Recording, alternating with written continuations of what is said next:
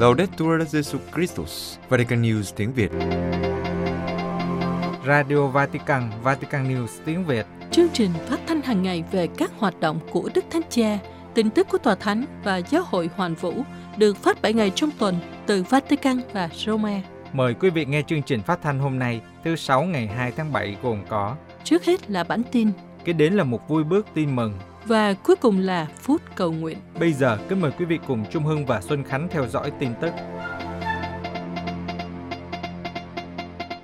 Đức Thánh Cha và các vị lãnh đạo các giáo hội ở Liban cầu nguyện cho hòa bình nước này.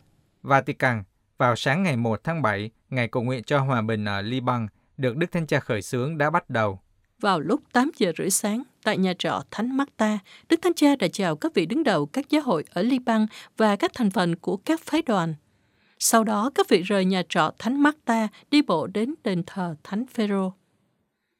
Đến trước bàn thờ tuyên xưng đức tin, Đức Thánh Cha và các vị đọc kinh lạy cha, và sau đó các ngài thinh lặng cầu nguyện trong giây lát. Tiếp đến, các ngài xuống trước mộ Thánh Phêrô, mỗi vị đốt một ngọn nến nhỏ và thinh lặng cầu nguyện trong ít phút. Sau khi cầu nguyện, Đức Thánh Cha và các vị đến sảnh Clementina để bắt đầu phần hội nghị riêng. Sẽ có hai cuộc họp vào ban sáng và một cuộc họp vào ban chiều.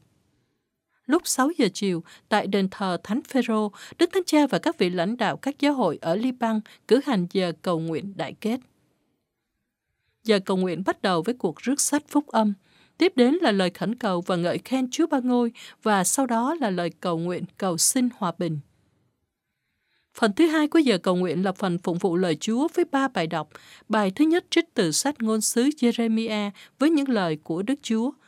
Ta biết những kế hoạch mà ta đã dành cho các ngươi, những kế hoạch hòa bình chứ không phải phá hủy, để ban cho các ngươi một tương lai tràn đầy hy vọng.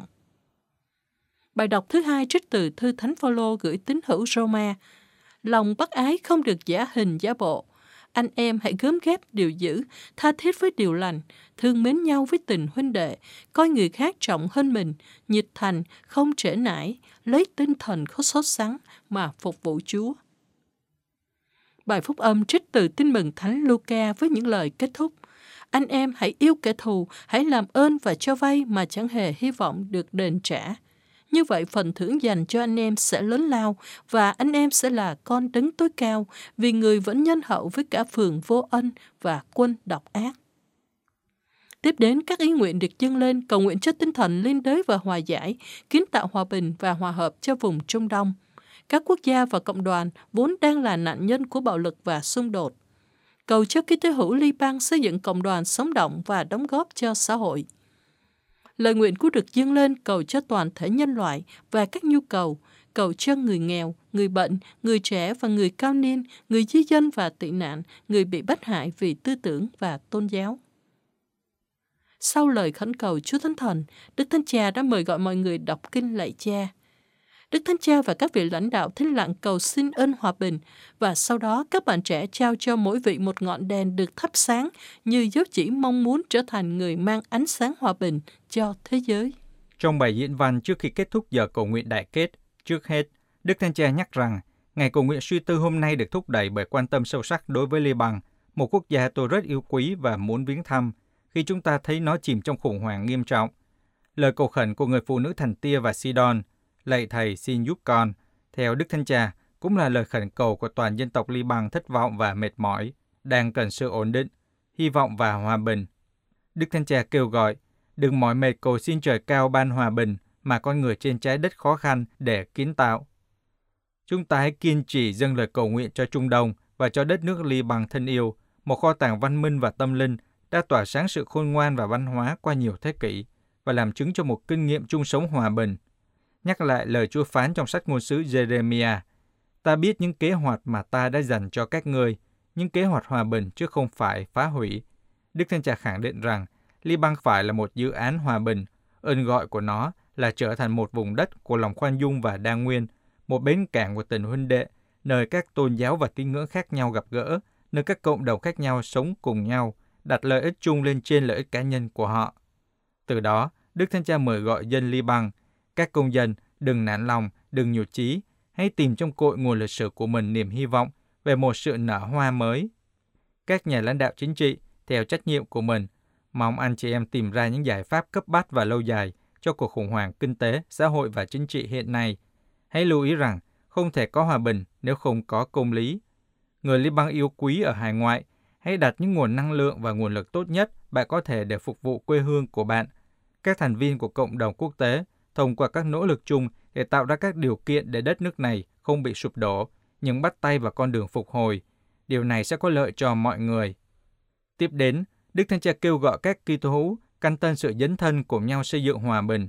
Kỳ thú chúng ta được kêu gọi trở thành những người gieo hòa bình và xây dựng tình huynh đệ, không nuôi dưỡng những mối hận thù và hối tiếc quá khứ, không trốn tránh trách nhiệm của hiện tại, nhưng thay vào đó, hy vọng nhìn vào tương lai. Chúng ta tin rằng Thiên Chúa đã chỉ cho chúng ta con đường duy nhất, con đường hòa bình. Do đó, chúng ta hãy đảm bảo với các anh chị em Hồi giáo và những người thuộc các tôn giáo khác sự cởi mở và sẵn sàng hợp tác cùng nhau trong việc xây dựng tình huynh đệ và thúc đẩy hòa bình. Cuối cùng, nhắc lại việc những người trẻ đã trao cho các vị những ngọn đèn cháy sáng, Đức Thanh Trà nhận định. Những người trẻ chính là ngọn đèn cháy sáng vào giờ đen tối, khuôn mặt của họ phản ánh hy vọng cho tương lai, chứ gì tiếng nói của họ được lắng nghe và chú ý, vì sự tái sinh của đất nước phụ thuộc vào họ. Mong tất cả chúng ta, trước khi đưa ra những quyết định quan trọng, hãy học cách nhìn vào những hy vọng và ước mơ của những người trẻ.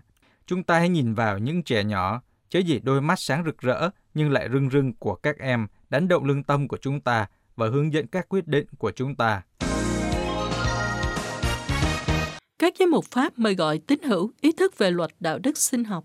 Paris, trước việc Quốc hội bật đèn xanh cho dự luật đạo đức sinh học liên quan đến việc mở rộng hỗ trợ sinh sản, Hội đồng giám mục Pháp lo ngại và mời gọi các tín hữu ý thức về hậu quả luân lý đạo đức trước khi đưa ra lựa chọn.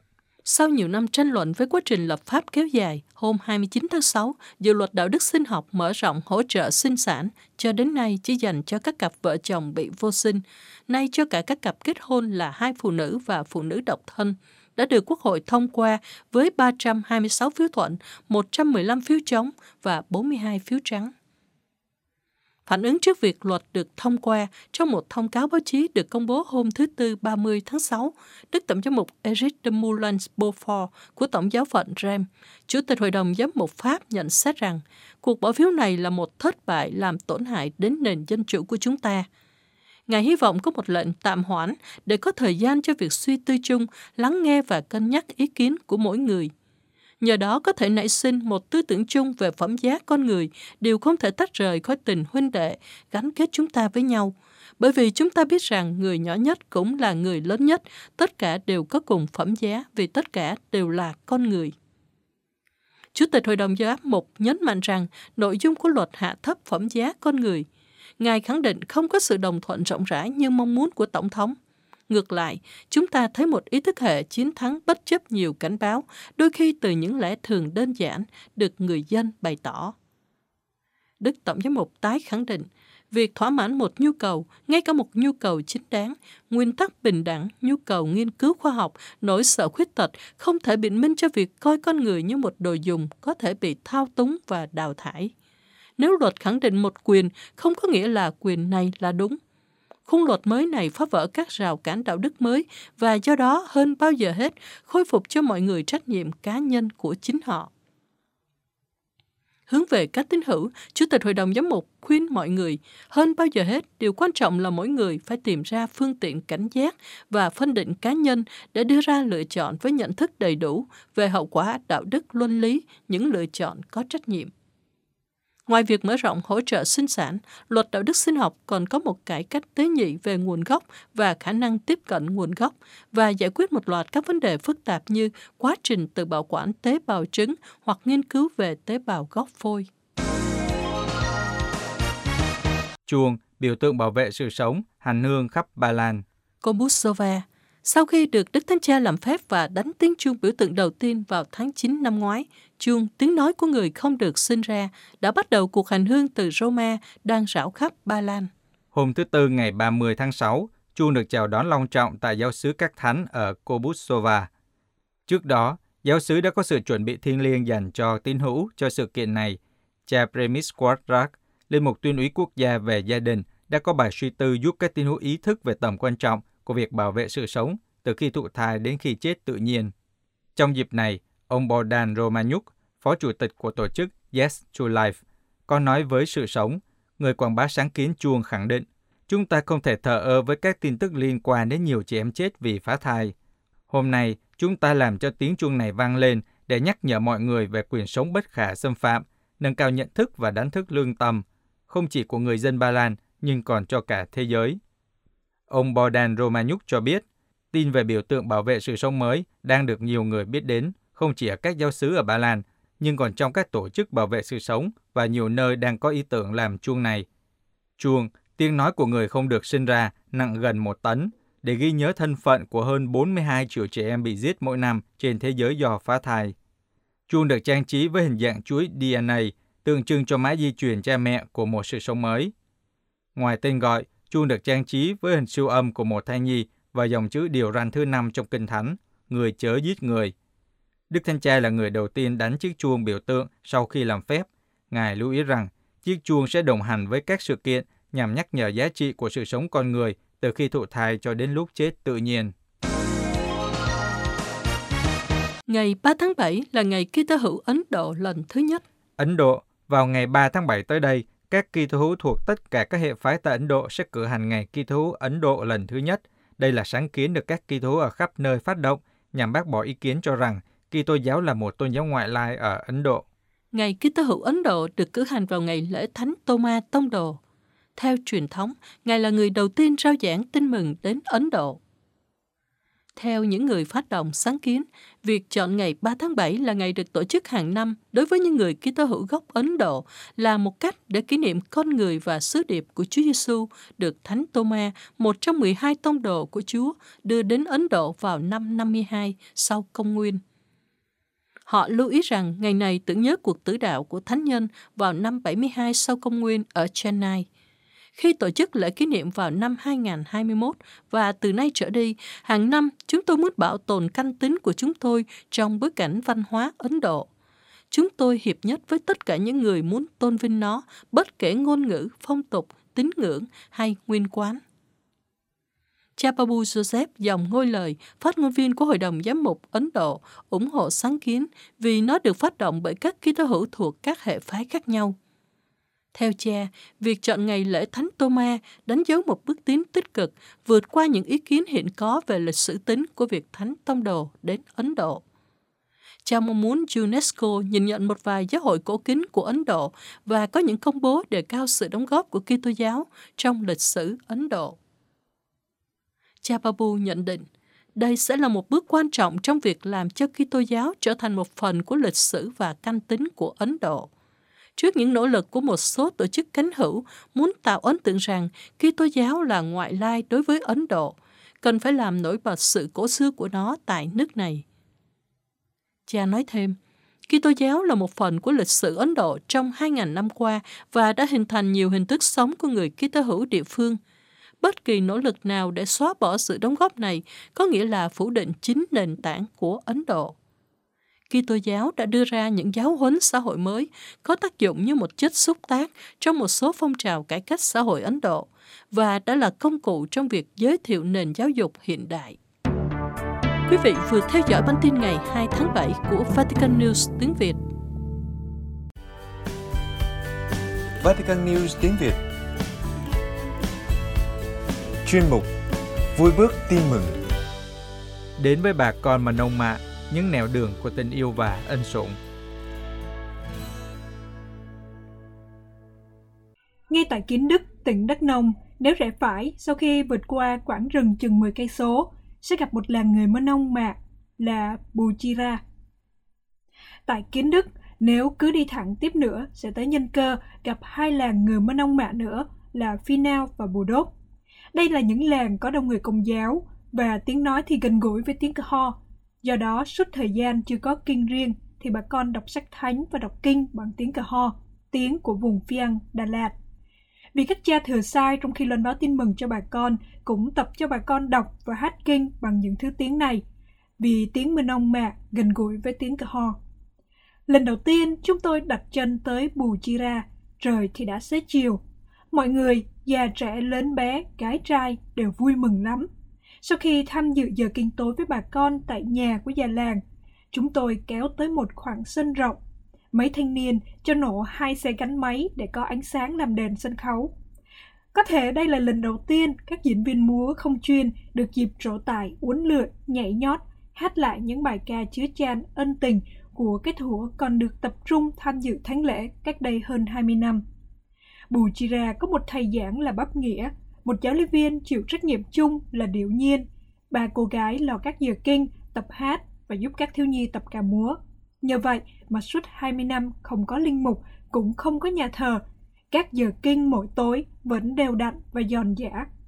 Chúng tôi tham dự, chỉ nghe thôi đã thấy lòng mình bay bổng.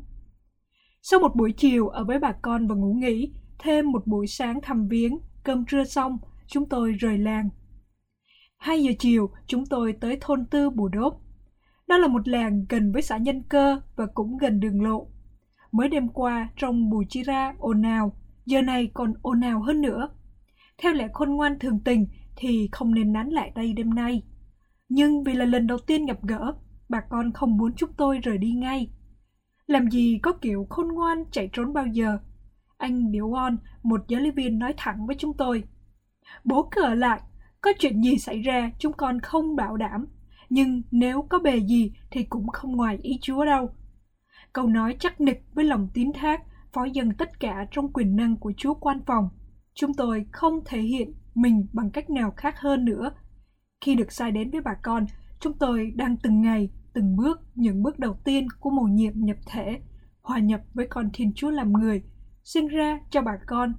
Như thế, chúng tôi đâu còn thuộc về mình nữa. Khi chiêm ngắm mầu nhiệm nhập thể, chúng tôi đã ngỡ ngàng trước tình thương của Thiên Chúa dành cho người nghèo, đến nỗi đã cho con của mình sinh ra trong cảnh đời của người nghèo. Và dĩ nhiên, Thiên Chúa cũng có kế hoạch để bảo vệ con của người khỏi các thế lực ngược với nước Thiên Chúa. Vì thế, trong những bước đi đầu tiên của hành trình đời môn đệ, chúng tôi đã xác tín ngay được rằng Thiên Chúa yêu thương người nghèo lắm. Và lúc này đây, khi cảm nhận ánh mắt rìu mến của Thiên Chúa đang ôm trọn dân người, chúng tôi là ai mà lại bỏ đi trong hoàn cảnh phải ở lại để bày tỏ tình thương ấy? Và thế là sau một buổi chiều và một buổi sáng, lần lượt chúng tôi đi thăm hỏi và đi cầu nguyện từng nhà, đi thâu đêm suốt sáng. Đêm nay, đêm của gặp gỡ, đêm để nhà nhà bày tỏ ước nguyện của mình trước tôn nhan Thiên Chúa. Đêm đêm đặt tất cả nơi lòng thương xót của người. Đêm ngập tràn tiếng reo vui. Rời làng, chúng tôi đi tiếp tới Finel, một ngôi làng nằm ngay sát đường lộ và cũng sau ủy ban xã. Hình như mọi người đã đoán trước thế nào mà chúng tôi sẽ ghé thăm, vì thế có rất đông người ở nhà. Chứ ngày thường nếu có đến cũng chẳng gặp được ai vì bà con đi rẫy hết. Vào làng đã xế chiều, cơm nước xong xuôi, cùng dắt nhau vào một nhà cầu nguyện. Tại Finel nào cũng có một thầy giảng là Bob Linh, cùng với hai giáo lý viên là Bắp Ly và Bắp Đức chăm sóc đời sống đạo cho bà con. Đúng vào dịp này, có một con heo rừng giếng bẫy mới chết một ngày. Tuy nhiên, khi chúng tôi hỏi các em bé là ăn thịt heo rừng tươi với thịt heo rừng chết, thịt nào ngon hơn? Mấy bé trả lời rằng thịt nào cũng ngon. Câu trả lời lẹ làng không cần suy nghĩ làm chúng tôi ngạc nhiên không ít. Đêm này đúng là mở hội, có cả các bạn trẻ bên thôn tư cũng qua tham gia. Giữa một khoảng sân rộng, bà con cắm bốn cây đuốc, bốn góc, đủ ánh sáng để nhận mặt nhau. Chúng tôi ngồi dự trên hàng cùng với mọi người trong làng. Tuy nhiên, vì là lần đầu tiên tới đây, chẳng biết sẽ có ai làm khó dễ gì không. Mới đầu, thỉnh thoảng tôi còn nghe ngóng xem có động tĩnh gì. Sau dần vui quá, rồi cũng quên luôn. Văn nghệ bỏ túi mà mãi tới tận khuya lắc khuya lơ mới xong. Các mục tiếp nối nhau hết ca rồi múa, hết múa rồi lại ca. Lâu lâu mới có một lần là vậy. Lời của bài ca hầu hết cũng là lời bằng tiếng ho bà con đã thuộc trước kia. Kết thúc phần văn nghệ, các em thiếu nhi nhà nào về nhà nấy, còn người lớn lại quay quần bên chế rượu cần cho tới sáng. Hết chế này hay chế khác. Nhưng nếu một nhóm 30 người như đêm nay thì cũng phải cả tiếng đồng hồ mới tới lượt. Uống rượu là để trò chuyện, chứ đâu phải chuyện say xưa chè chén. Từ chuyện cuộc sống đến chuyện truyền thống, rồi thì đủ thứ trên đời, cũng nhờ vậy mà chúng tôi, trong khi lắng nghe, đã tròn xoe cặp mắt ngỡ ngàng, vì như nhìn thấy Thiên Chúa vô hình với bàn tay thương yêu và ánh mắt trìu mến. Quả thật, bây giờ thì tôi biết rõ Thiên Chúa có mặt ở nơi đây, lên tiếng dạy dỗ bà con ngay trong cảnh sống hàng ngày. Và tôi ngạc nhiên trước tình cảnh của những con người như thể lang thang vô định, đói nghèo và cơ cực. Nhưng đôi chân vẫn đang tiến thẳng vào nước Thiên Chúa. Bước đi giữa người nghèo và bước vào trong cảnh đời của người nghèo. Từng bước chúng tôi học để biết buông mình trong một vòng tay và nhận chung một vòng tay, đôi môi luôn bật ra hai tiếng Chúa ơi cùng với hai chữ Chúa lo. Dọc theo những nẻo đường, người ta hay nói may mắn hoặc rủi ro. Còn chúng tôi thì lại luôn thấy Chúa lo liệu tất cả. Đứng trước những chuyện đòi tính toán, có tính đến mấy rồi chúng tôi lại nhắc bảo nhau. Trời tính vẫn hơn người tính chứ. Nhờ vậy mà chúng tôi dám tiến thẳng về phía trước, tiến vào những vùng biên cương mới, không cần biết chuyện gì sẽ xảy ra. Đơn giản là vì khi Chúa sai người môn đệ đi, Chúa bảo đừng đem theo gì cả. Nghĩa là không cần ôm đồ mọi thứ, nhưng tính hiếu để cho đấng sai chúng tôi lên đường tính đủ và lo liệu mọi chuyện cho người môn đệ của người. Khi được đặt trên đường cũng là lúc được trao phó cho ân sủng, để người môn đệ có thể vượt qua chính mình, chứ đâu phải lúng túng trong những tính toán phàm trần. Kinh nghiệm trên đường cho chúng tôi thấy Chúa thương người nghèo lắm, một tình thương cụ thể và lo liệu cho họ trong mọi chuyện. Cứ xem những buôn làng bao năm không có nhà thờ, cũng không có linh mục, cũng chẳng có được chỗ để thờ phượng. Vậy mà Thiên Chúa vẫn có thể gìn giữ và ôm ấp họ trong vòng tay của người. Càng bước đi càng ngỡ ngàng vì quyền năng Chúa vượt ngàn mây thẳm. Đa Minh Trần Văn Tân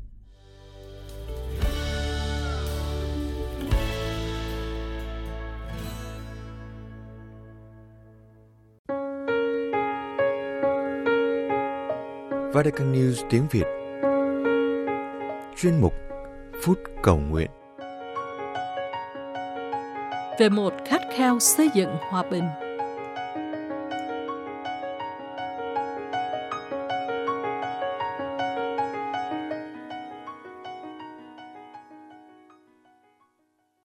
Trong tập sách chuẩn bị xuất bản với tựa đề Hòa bình trên mặt đất – Đức Thánh Cha Francisco đã gợi lại những ký ức kinh hoàng về hậu quả của hai cuộc chiến tranh thế giới trong thế kỷ trước.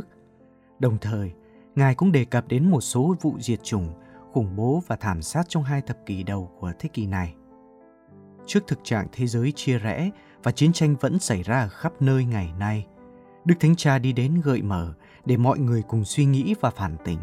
Tất cả những điều này cho thấy hòa bình vẫn còn bị con người trà đạp và coi thường điều này cũng dẫn đến việc nhiều người mất đi niềm hy vọng về một thế giới hòa bình trong ít phút vắn vỏi này chúng tôi mời bạn chúng ta cùng nhìn lại lòng mình với những khát khao và ước vọng cho thế giới. Tôi đã làm gì để hướng đến một thế giới hòa bình? Tôi mời bạn, chúng ta cùng hiệp ý với nhau. Cầu xin chúa cho mình có được cảm thức hành động vì một thế giới hòa bình. Mọi người sống hài hòa với nhau. Có một thực tế là, khi có quá nhiều thứ diễn ra đi ngược lại với ao ước, kể cả những ao ước tốt lành người ta có xu hướng đánh mất đi niềm hy vọng không còn kiên nhẫn để ao ước không còn hy vọng để tiếp tục cầu nguyện không còn khát khao để cống hiến không còn động lực để hành động vì ích chung nữa. Một trong những phản ứng là dừng dưng không còn quan tâm đến cộng đồng nếu như lợi ích của mình không bị đụng tới. Không còn hành động để xây dựng ích chung nhưng chỉ vun vén sự an toàn cho chính mình, không còn khát khao để cầu nguyện cho hòa bình thế giới. Trong tin mừng theo Thánh Luca, Chúa Giêsu đã kết luận về một dụ ngôn nói về sự kiên trì cầu nguyện là liệu khi con người đến có còn niềm tin trên trái đất này nữa không? Bạn thân mến, bạn có đang cầu nguyện trong niềm hy vọng về một thế giới hòa bình? Bạn có nhận thức về những đau khổ của nhiều người và của chính bạn do cuộc xung đột xảy ra hay không bạn có sống và hành động trong niềm tin tưởng một cuộc sống hài hòa với người khác những cuộc xung đột xảy ra vốn là một phần của cuộc sống nhưng những xung đột được giải quyết thông qua vũ lực thù hằn và loại trừ thì chiến tranh có thể xảy ra ngay trong gia đình mình cộng đồng của mình quốc gia của mình và thực ra ngay ở trong lòng mình rồi. Đức Thánh Cha luôn nhắc đến đối thoại trong khi giải quyết xung đột. Đối thoại là lắng nghe nhau, hiểu nhau và cùng hướng đến ích chung để giải quyết. Nhưng nếu như đánh mất đi niềm hy vọng rằng xung đột không bao giờ có thể được giải quyết, hòa bình là một mất một còn, thì chiến tranh vẫn còn dài và những hậu quả đau thương sẽ còn nhiều. Trong cuộc sống hàng ngày, có lẽ nếu chỉ chăm chăm vào việc chỉ ra anh sai, tôi đúng, với một động lực chính yếu chi phối bởi cái tôi thì xung đột sẽ vẫn tiếp diễn. Một cuộc xung đột chỉ được hóa giải một khi có niềm hy vọng, một niềm tin tưởng chung cùng hướng tới là vì lợi ích cho cả hai. Một cuộc xung đột được giải quyết một khi có sự bỏ đi ích kỷ, tư lợi và ý riêng để có thể hiểu và thông cảm cho nhau. Chúa Giêsu đã nói về một mối phúc cho những ai xây dựng hòa bình. Vậy về phần bạn, bạn đã làm gì khi xung đột trong cuộc sống xảy ra? Bạn đã xây dựng hòa bình qua đối thoại hàng ngày ra sao? Khi xảy ra xung đột, người ta mất đi năng lượng để chiến đấu với những khó khăn khác. Đại dịch vẫn đang hoành hành ở nhiều nơi.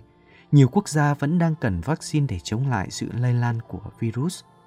Trong khi đó, nhiều cuộc xung đột đã bị đặt trên những mối nguy cấp của thế giới.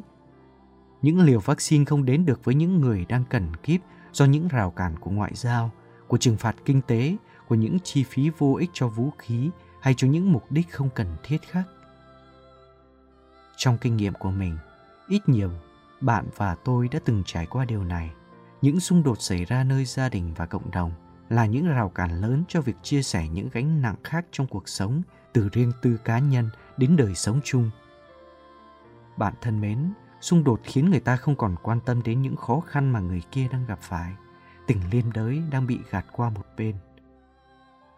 Vậy điều gì đang ngăn cản bạn đến với người khác? Lạy Chúa, thế giới chúng con sống đang gặp phải những xung đột và nhiều khi đánh mất đi niềm hy vọng về một cuộc sống hài hòa.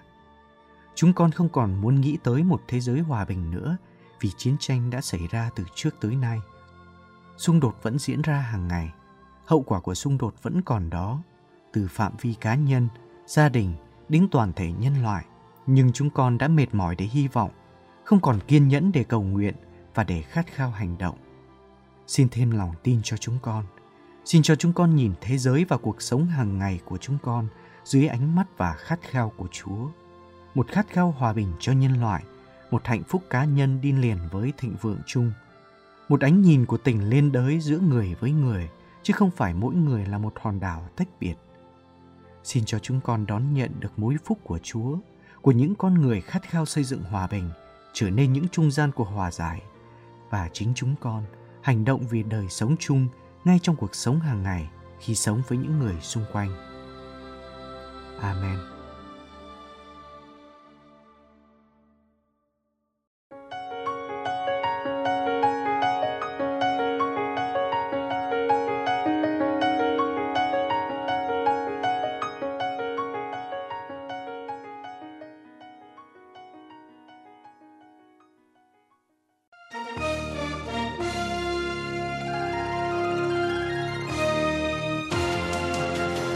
Cảm ơn quý vị đã chú ý lắng nghe chương trình Radio Vatican của Vatican News tiếng Việt. Xin Thiên Chúa chúc lành cho quý vị và toàn gia quyến. Laudetur Jesu Christus, ngợi khen Chúa Giêsu Kitô.